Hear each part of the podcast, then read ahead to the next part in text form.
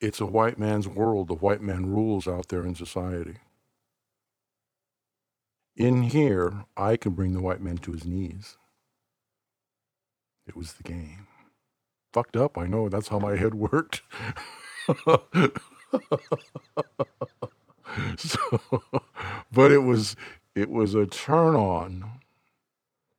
Because out there in the everyday life, you know, I was in the car business, and that's a man's business. And every day, oh, you would faggot this and faggot that. And it was my way at getting back at society for treating me less than for being gay. I can say that today because I can see it clearly. I knew it on a subconscious level, and it all operated. I mean, took years of therapy to understand all this. Years of therapy to really, like, who are you, you know? Because I really didn't have any role model at home. My mom slept around. My dad was crazy, and I used to go live with women who had kids so I could take care of their kids if their husband was in prison or in jail, and they would bring tricks home, and those were my roles. So I learned to be a whore from a very young age. That's who I learned to be, and it's probably why I ended up where I ended up. I couldn't understand how somebody couldn't go to the park. I just did not understand that. I would run into people that I knew, and I said, I knew it. I knew it, you fake bitch. I knew you'd be down here sucking dick, you know, putting on all this pretentiousness out there, and just please, you know. I wouldn't have anything to do with it. I moved here a long time ago, and in 1972 from a real small town. And the first time I drove up into Balboa Park, it scared me. So I turned around and drove away right away. But I wanted to do that because I was away from home. I didn't know anybody here, and I was going to live my life, whatever that meant. Fast forward a while, I don't even know how I convinced all these guys to go with me. I said, let's go cruising Balboa Park one night. So we went down into the Fruit Loop. This was back in the early 70s, so it was a lot different, okay? I wasn't 21 yet, so I couldn't go to a bar. And I think I had about 8 of my friends follow me, and we just went down into the bushes. And we were just chatting like a bunch of little schoolgirls and laughing and giggling. And I came up, I turned on this path or something, and right smack there in the middle of the path stood this giant of a man, and he looked like death, okay? He had this black long coat on and a black hat and this mask over his eyes, and he scared the hell out of me, and I screamed like a little girl, and I screamed loud, so loud that I scared everybody else. Well, they all came running out of the bushes in all directions, and before I knew it, the cops were everywhere. I don't know why they were there in the beginning, but I mean, there were cop cars everywhere, and I thought, oh my God, I had just gotten a promotion at a job, and the last thing I needed to do was to be arrested, and I remember falling, and I sprained my ankle, so I had to crawl along the ground, because the police were everywhere, and I just had to crawl until I felt like a spider or something, until I could get up and limp my way back to my car. And I don't know what happened to everybody else. That was the most horrifying experience I ever had there. And so it would be quite a while before I would go back there. And later on, it became a thing that we talked about, going down to the park to cruise. And I had a lover then, and I was really happily married. And once in a while, I just want some stray meat, and I'd go down there and see if I could get a blowjob or something. And but I was really kind of like still really naive and just feeling that pull to stay loyal, stay loyal, stay loyal. Although he was a big whore. He was 10 years older than me, you know. And so by that time, I think I was about 22 years old. We had this dream to open up this restaurant. And anyway, we worked on that for a couple of years, couldn't put that together, but we spent a lot of money, and we didn't make it. So he used to do massages. So we were out of money. So I told him that, since you're going to play around so much, I might as well make money on you. You could put a massage ad in the paper, in the Union Tribune, and M for M, massage.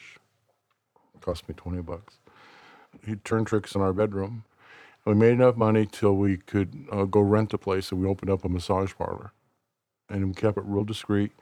But I said, okay, now we need people. So I said, well, what I want you to go down to do, I want you to go to the Fruit Loop and round up some young meat and bring them back to the parlor and let me look at them. And so they'd bring them back, we'd have them take off their clothes. And if they looked right enough in all the areas, and they were clean, we'd shower and put some drugs in their mouth and throw them in the room. And said, this is how much I have to make, and whatever you make beyond that is up to you.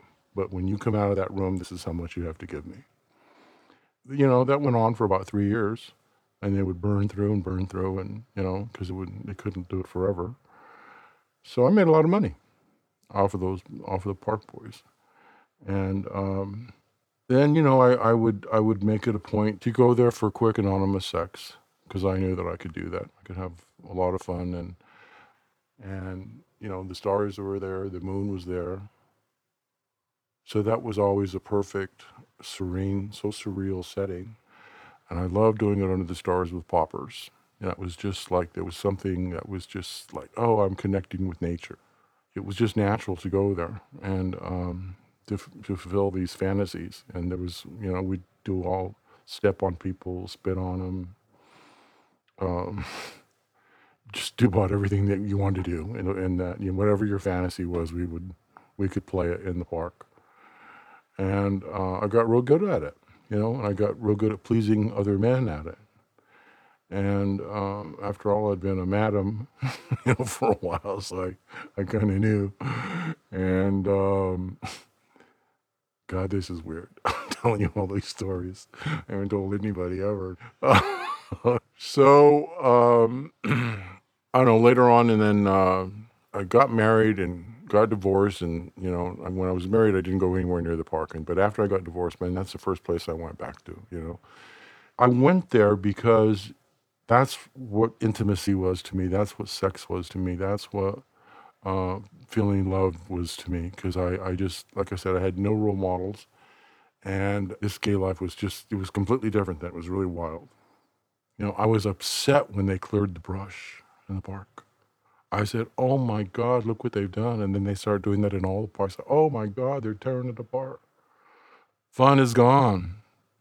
I had to go deeper into those cliffs, I'll still drive through there once in a while today.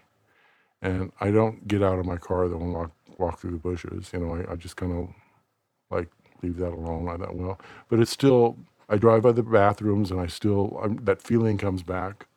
Oh, wouldn't it be fun to be in there in that bathroom and just have just the chance of somebody will come in and unzip their pants, and it was like your favorite food or drink. You just like, oh, God, that would just feel so like it. So my favorite line used to be, I'd pull up to them and I'd say, hey, are you a gay boy who likes what he does or a straight boy trying to pay the rent? And that was my favorite line to people, And once in a while, somebody would get in and give me a blowjob, and I'd say, if you can't do any better than that, get the hell out of my car, And but, and I said, get out. You should have.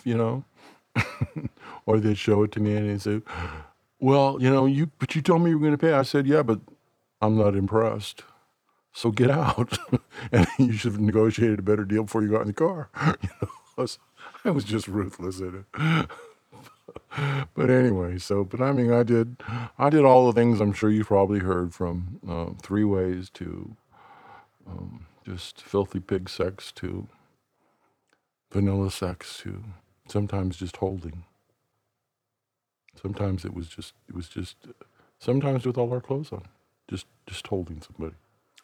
I don't know, there would be a softer, gentler look in both of our eyes, in our body language, like we were both hungry for it, okay? And we would just be very gentle and touch our face, just go real slow, the eyes, the mouth, the ears. and behind the ears and the neck. And then, if you wanted to go further from there, then maybe you might do the chest, the armpits, or the arms. I was really into arms and forearms. And I would kiss them, place my face in their armpit, and just close my eyes and cuddle in the armpit. Just, with their clothes on, nothing, nobody take anything off. Because I'd had so much sex, I've probably been to bed with over 15,000 people in my life. 15,000, not 1,500, 15,000. Maybe even more, okay? Maybe even more. So when you have that much, I used to be able to look at a man and I could tell you everything about his cock just by looking at him. But the intimacy, because I had done so much of that, I just wanted to be held. Because I always had this longing feeling that something would fix me there. I went there for a fix, like an alcoholic takes a drink or a drug addict picks up a drug. Sex was that to me in the park. Depending on the mood, if I wanted a certain type of action that night, my body language would have to be that. And if I didn't want you to come near me, I had a real good way of making sure that you understood that I didn't want. And I had to learn that language there because it existed. It's a culture that existed. Speaking was against the rules. Don't speak, because if the chiffon comes out of your mouth, it'll spoil the moment. Or if my chiffon comes out, I don't want to spoil the moment either. So if you do speak, it's sex, dirty sex talk. The interesting thing was there was never any talking during the intimacy, touching, feeling. There was never any expression. It was just quiet. It was all eye contact and, If you want to feel true intimacy, you can do that without it being about sex. You can try playing deaf with your partner and just communicate through touch and feel and your eyes, and you both agree to say nothing, and watch how you can stimulate each other. You might be surprised. I know it drove a lot of men that I knew crazy. Well, I knew them in that moment. I didn't know their name.